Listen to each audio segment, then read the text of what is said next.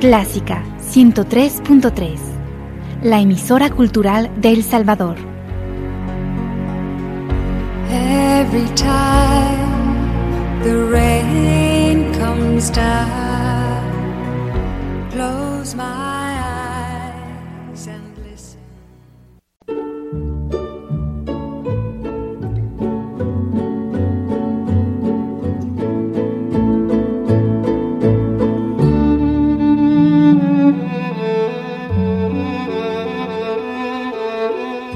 Usted sintoniza Clásica 103.3.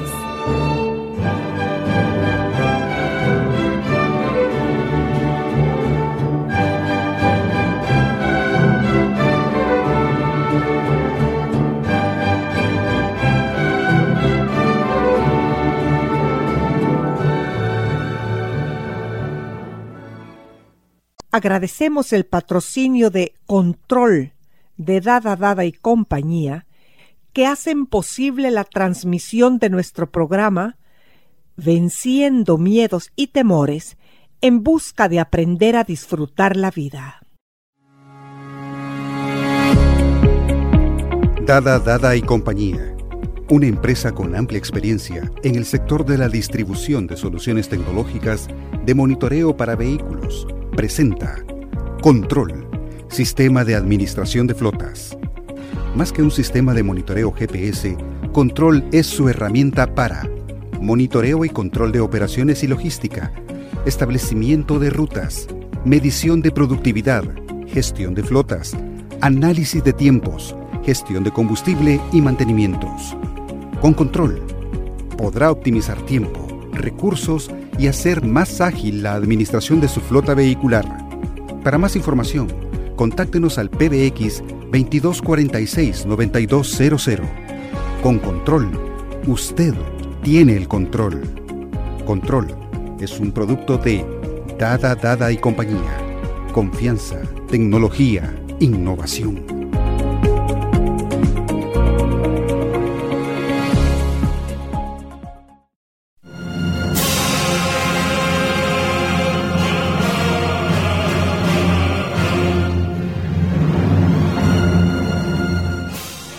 Tiempo apresuradamente camina sin preocuparse qué tanto nos puede afectar. Él no es dueño de sí mismo ni tiene el poder de regularse. Sin embargo, nosotros, a través de la conexión con Dios, sí podemos tener control de nuestros pensamientos, sentimientos y acciones. ¿Y qué cosa mejor que adentrarnos en ese mundo de la mente? Un mundo infinito. Pero aprovechemos lo que hasta el presente ha descubierto la psicología. Seguir caminando en el propósito de vida que todavía tenemos, ¿verdad? Mientras tenemos vida, el propósito por el cual estamos aquí sigue vigente y sigue caminando. Y eso debe ser motivo de alegría para todos. Estoy de acuerdo contigo, Fabiola, pero creo que siempre tenemos que estar alertas para poder controlar nuestro propósito de vida y no perder el rumbo, porque si el barco pierde el rumbo, Así es, pierde su destino. Poder estar alerta de todo lo que nos entorpece, de todo lo que nos bloquea, nos impide de alguna manera el caminar y el avanzar en ese propósito de vida. Y animamos a muchos para que en este año lo descubran si no lo han descubierto, si ya lo conocen, que sigan trabajando en ello, porque eso es lo que nos convierte en personas que tienen una vida con sentido. sí, porque, bueno, como que no viene al caso ni está en el, ni está en el tema que íbamos a tratar este día, pero según entiendo, esa depresión existencial de que se habla es cuando uno no tiene un propósito de vida, no sabe por qué está en este planeta. Así es, cuando la existencia está confundida. Así que quizás pues algo que nos va a ayudar a quitar obstáculos, a limpiar el camino para poder tener claro esto es el tema de la negación. Y hablamos de él en el programa anterior, vamos a continuar hoy sobre el tema de qué es La negación, lo dijimos antes, y ahora vamos a ver cómo afecta específicamente, qué síntomas o qué señales nos están diciendo que estamos viviendo en negación. Y todos tenemos algo quizás que negar, algo que no nos gusta de nosotros, un defecto, limitaciones, historias tristes, eh, traumas, cosas que no quisiéramos recordar, pero se quedaron ahí sin ser procesadas. Entonces esa negación es como ese elefante rosado sentado en medio de la sala, pero nadie lo ve y nadie habla de él, pero ahí está. Entonces el negar algo, el minimizar la existencia de algo, al igual que negarla, es como ese elefante rosado sentado en la sala de nuestra vida. Otros lo ven, nos hace daño su presencia, nos quita espacio de vida, pero nosotros no lo hemos reconocido, porque es doloroso reconocerlo. Pero como una frase que tú siempre compartes en el programa, necesitamos quitarle la máscara y descubrirnos más a nosotros mismos. Porque la negación, como decíamos en el programa pasado, es ese temor al futuro o temores hacia, hacia nuestro futuro, temores que tienen que ver con lo que va a pasar, o reproches, tristezas o depresión por fracaso del pasado que quedaron ahí. Sí, y muchas veces pensamos, no, no toquemos ese mundo pasado, ¿para qué hablar de eso? No revolvamos ese lodo. Pero no se trata de revolver, se trata de inspeccionar para. Así es, muy bien, muy bien eso que has dicho. Inspeccionar, ¿verdad? Eh, examinar, considerar, para poder sanar. Y una vez sanado algo, entonces nos ayuda a crecer, nos hace más fuertes, moldea el carácter, que es esa fortaleza interna, es esa robustez interna. Me gusta mucho, fíjate, la descripción que John Baker hace sobre la negación. Y él dice que la negación es un falso sistema de creencias que no está basado en la realidad y un comportamiento autoprotector que nos aleja de afrontar la verdad honestamente.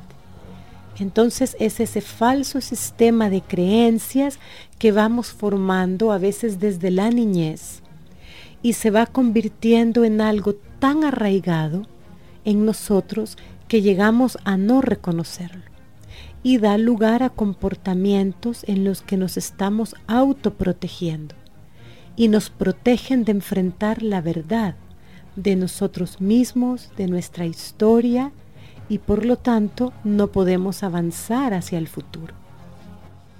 Por eso es importante revisar nuestra historia, incluso fíjate la historia familiar, porque ahí descubrimos patrones de pensamiento, de manejo de los conflictos, patrones de conducta que han sido enseñados a través de las generaciones familiares. Pero a mí antes me daba miedo, fíjate, investigar todo eso porque em, temía resentirme o enojarme con, mis, con mi gente. Y llegó un momento en que sí me sucedió. Tuve muchos encuentros duros en mi interior. Así es. Pero qué bonito es ir descubriendo, sanando, colocando, como cuando arreglas. ¿Te acordás de los roperos de antes, cuando tú eras chiquita? Bueno, qué bonito era arreglar esos roperos. Hay muchas amas de casa que le gusta arreglar sus alacenas. Hay secretarias que arreglan sus archivos. Arreglemos nuestros sentimientos. es, es bonito, es fácil. Fíjate que tenemos, cuando tú dices eso, es realmente tenemos una capacidad, el poder de decidir, el libre albedrío, la voluntad es muy poderosa, mucho más de lo que nosotros a veces somos conscientes. Y hemos subestimado el poder que tiene la capacidad de decidir, la libre voluntad y el hacer, el ejecutar, el emprender aquello que hemos decidido. Hay mucho poder en eso, lo tenemos, nos ha sido dado. Así que necesitamos entonces, con esa confianza, irnos a nuestras historias y revisar aquello que aprendimos de niños. Porque en nuestra niñez todos, ¿verdad? Nuestros padres cuando eran niños, nosotros cuando éramos niños y todas las generaciones, en la niñez aprendemos técnicas para arreglárnoslas, para poder adaptarnos a situaciones a veces incomprensibles, difíciles, a veces para llamar la atención o para proyectar en los adultos lo que sentimos. Y estas, podríamos decir, técnicas de la niñez, artimañas, herramientas, pongámosle cualquier palabra, eran útiles. En su momento, cuando fuimos niños, nos eran útiles porque lográbamos con ellas captar la atención, obteníamos la atención que necesitábamos, aún fíjate, cuando la atención fuese negativa, para ser regañados, castigados, pero el niño necesita sentir que importa para otros, aunque sea para que lo regañen. Otras de las maneras en las que los niños manejan situaciones difíciles, incomprensibles, es bloquear el dolor. Desde niños aprendemos a bloquear lo que nos duele y aprendemos a bloquear nuestros temores. Y esto se va convirtiendo en un hábito tan automatizado que llegamos a nuestra adultez y nos parece normal. ¿Cuántas veces, Fabiola, no nos sucede en nuestra niñez? No sé si te pasó a ti con tu mamá, que tú decís, sí, mami, no, mami, está bien. Y por dentro estás pensando, mire, señora, yo a usted no la soporto. Yo quisiera en este momento darle un golpe. Y, eso lo, lo, vamos llevando y lo cargamos en la vida. Es. Mucha gente, fíjate, muchos adultos hablan de eso que tú estás diciendo de niños aprendieron a mostrar externamente una conducta o a mostrar unos sentimientos hacia afuera, pero por dentro estaban sintiendo otra cosa. Por fuera podían parecer sumisos, pero por dentro estaban furiosos y querían rebelarse. O por fuera parecían estar normales y por dentro tener una gran tristeza. Y aprendimos eso, a manejar esa doblez, ¿verdad? Ese ser una cosa por fuera, otra cosa por dentro. Una personalidad ambivalente. Así es. Estamos muchas veces separados de nosotros mismos por esa negación que aprendimos desde niños, porque nos funcionó en esa época. No sabíamos de qué otra manera manejar nuestras vidas o manejar situaciones que nos parecían confusas y difíciles.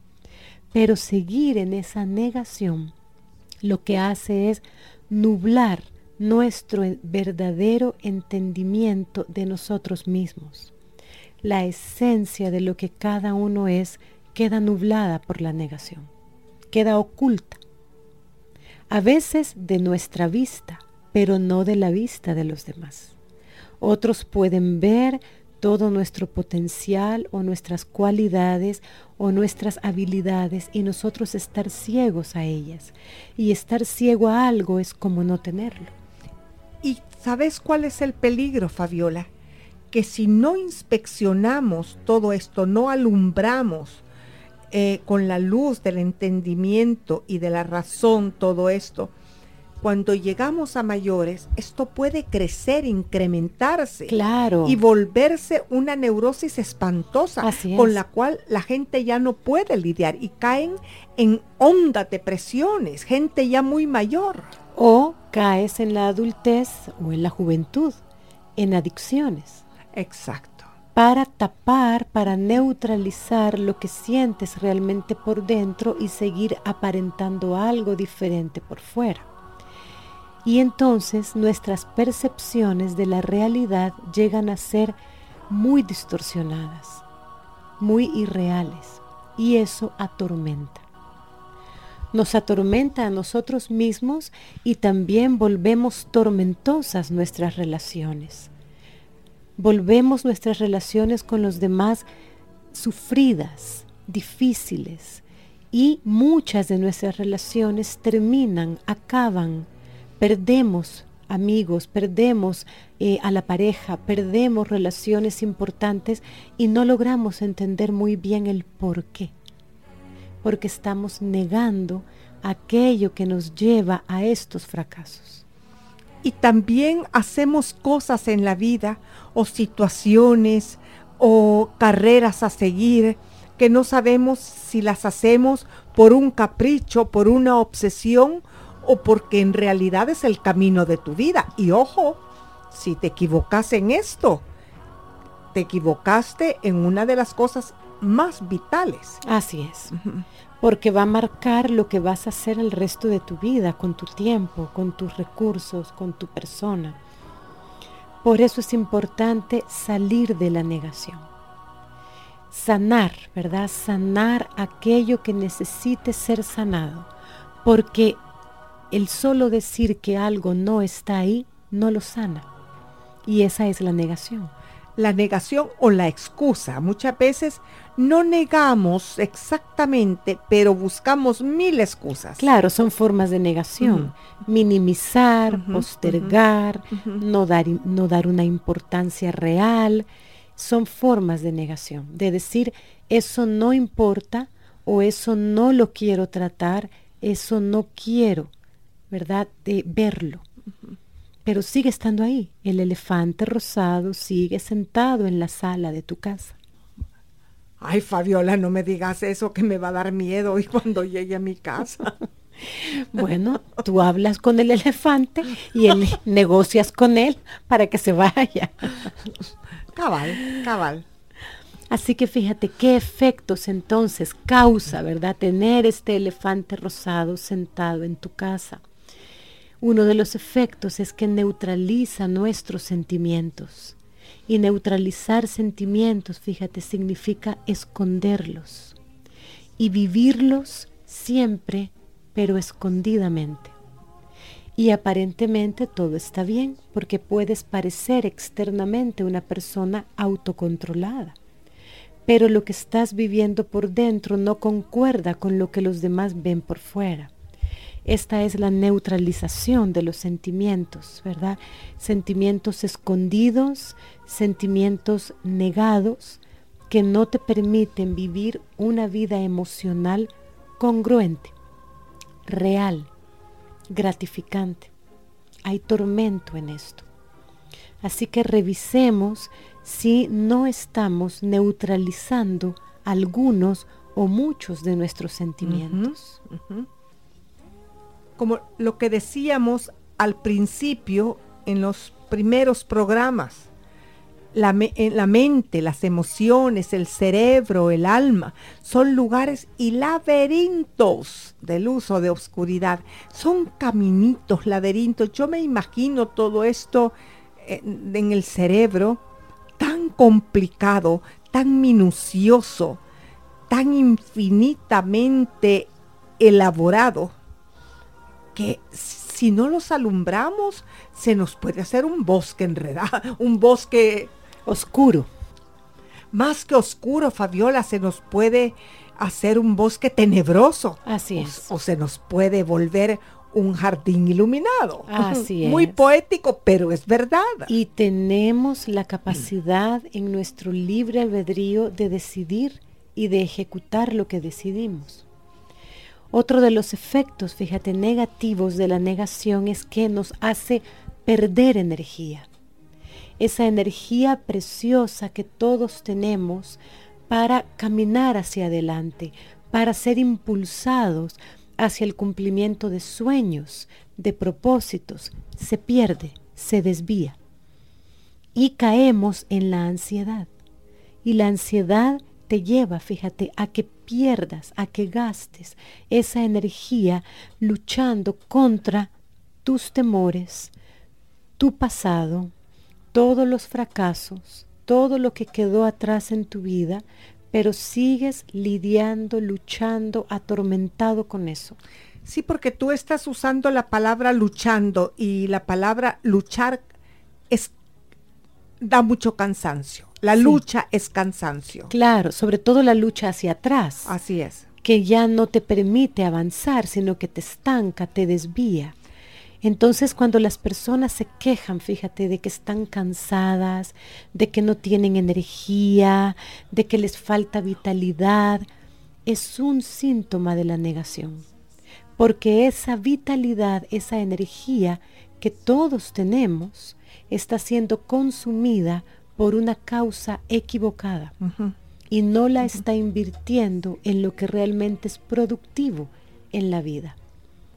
Entonces una señal de haber sanado o de estar sanando, saliendo de la negación, es que la persona se siente, fíjate, con más energía, con más vitalidad, siente más fuerzas en su cuerpo para sanar relaciones con otros, para crear relaciones con los demás más gratificantes, para dirigir esa energía hacia sí mismo y desarrollar proyectos, planes de vida, crecer como persona y hacer que lo que yo quiero que en mi vida ocurra pueda ponerme manos a la obra en eso. Porque hay energía, hay vitalidad, hay muchas veces decimos ganas ¿verdad? Tengo ganas de hacer esto y antes no tenía ganas. Tiene que ver con esta energía que estaba mermada, pero que ahora se libera. Y esa energía negativa, esa, esa energía mermada, como tú la llamas, puede estar contaminada si no nos inspeccionamos con muchos sentimientos de culpa erróneos. Así es que nos quitan toda la energía. Porque cuando hay un sentimiento de culpa, tú misma te castigas. Sí, porque fíjate que es otro de los síntomas o manifestaciones de la negación, es que hay mucha angustia. No todas las personas, fíjate, que sienten ansiedad, sienten angustia. La angustia es algo más intenso, más sentido físicamente es algo que realmente atemoriza mucho. La angustia es similar al pánico. Sí, sí, porque se siente físicamente y se siente mucho en la zona del pecho. Entonces las personas sienten como un peso, como una opresión que los frena, que no les permite avanzar, porque la angustia es paralizante. Te atrapa. Así que por eso es necesario liberarnos de esto, para quedar libres, para caminar, para avanzar, para ser las personas que estamos destinadas a ser. Cuando yo era joven, Fabiola, pero muy joven, eh, se dijo alguna vez, ¿no será que a la joven se le baja la presión? ¿No será que a la joven eh, se le baja el azúcar? Pero yo me senté conmigo misma a conversar ya un poquito mayor, ya un poquito... Eh, ah, más adulta. Ah, más adulta.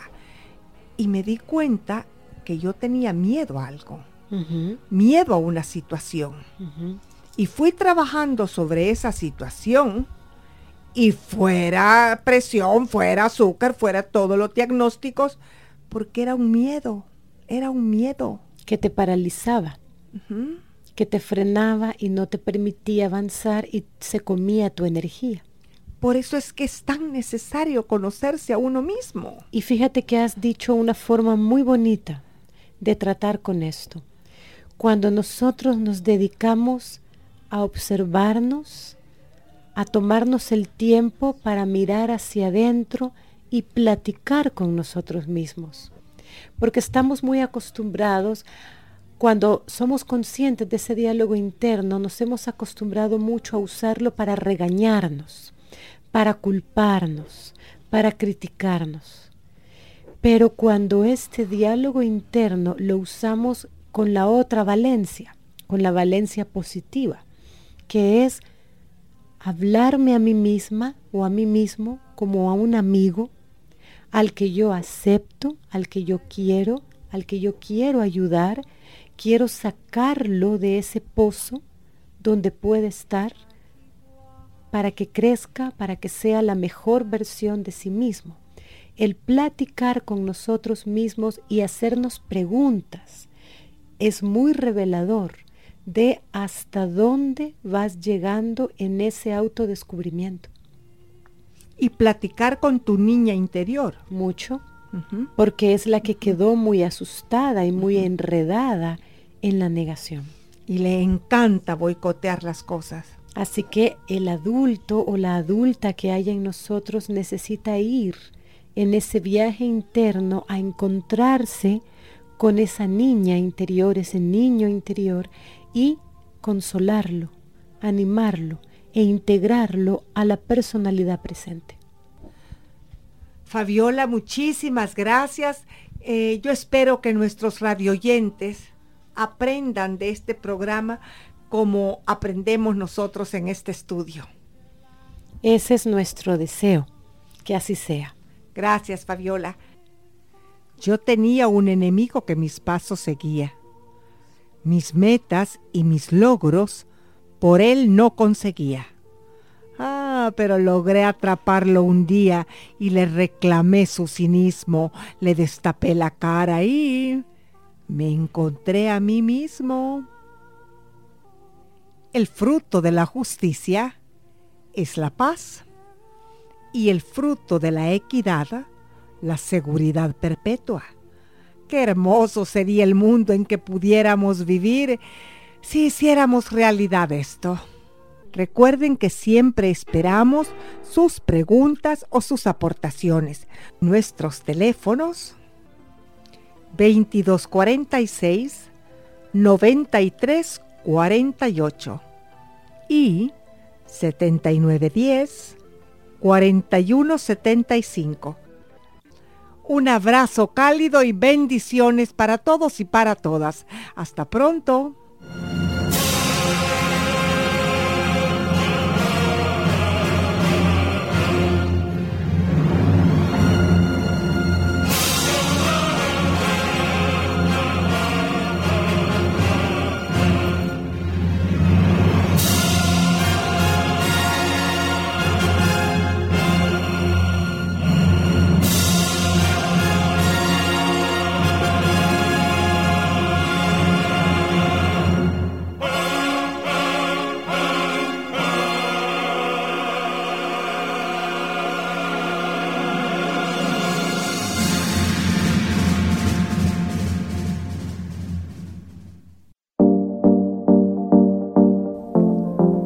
Dada, Dada y compañía. La tecnología en sus manos por más de 93 años presenta MedHouse. Soluciones tecnológicas médico-hospitalarias. Anestesia, ventilación mecánica, ventilación de emergencia, cuidado neonatal, imágenes médicas, ventilación para cuidado en casa, monitoreo de paciente, fisioterapia, rehabilitación, ortopedia blanda Contáctenos al 2246-9266 y conozca nuestras soluciones biomédicas, programas de mantenimiento preventivos y correctivos, asesoría y capacitación. O visítenos en nuestra sala de ventas ubicada en 21 Avenida Norte y Tercera Calle Poniente, edificio Ericsson San Salvador. MedHouse, soluciones médico-hospitalarias, una división de Dada Dada y compañía. Confianza tecnología, innovación.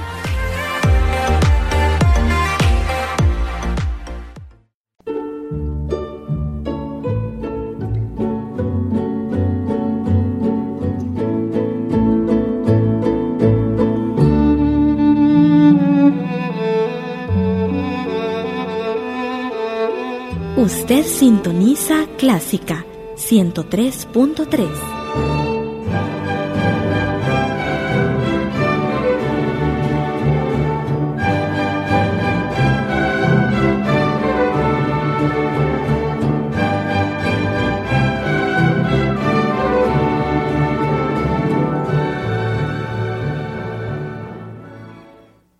Radio Clásica del Salvador presentó el programa Sinatra and Friends, una producción original de Radio Clásica conducida por José Guerrero.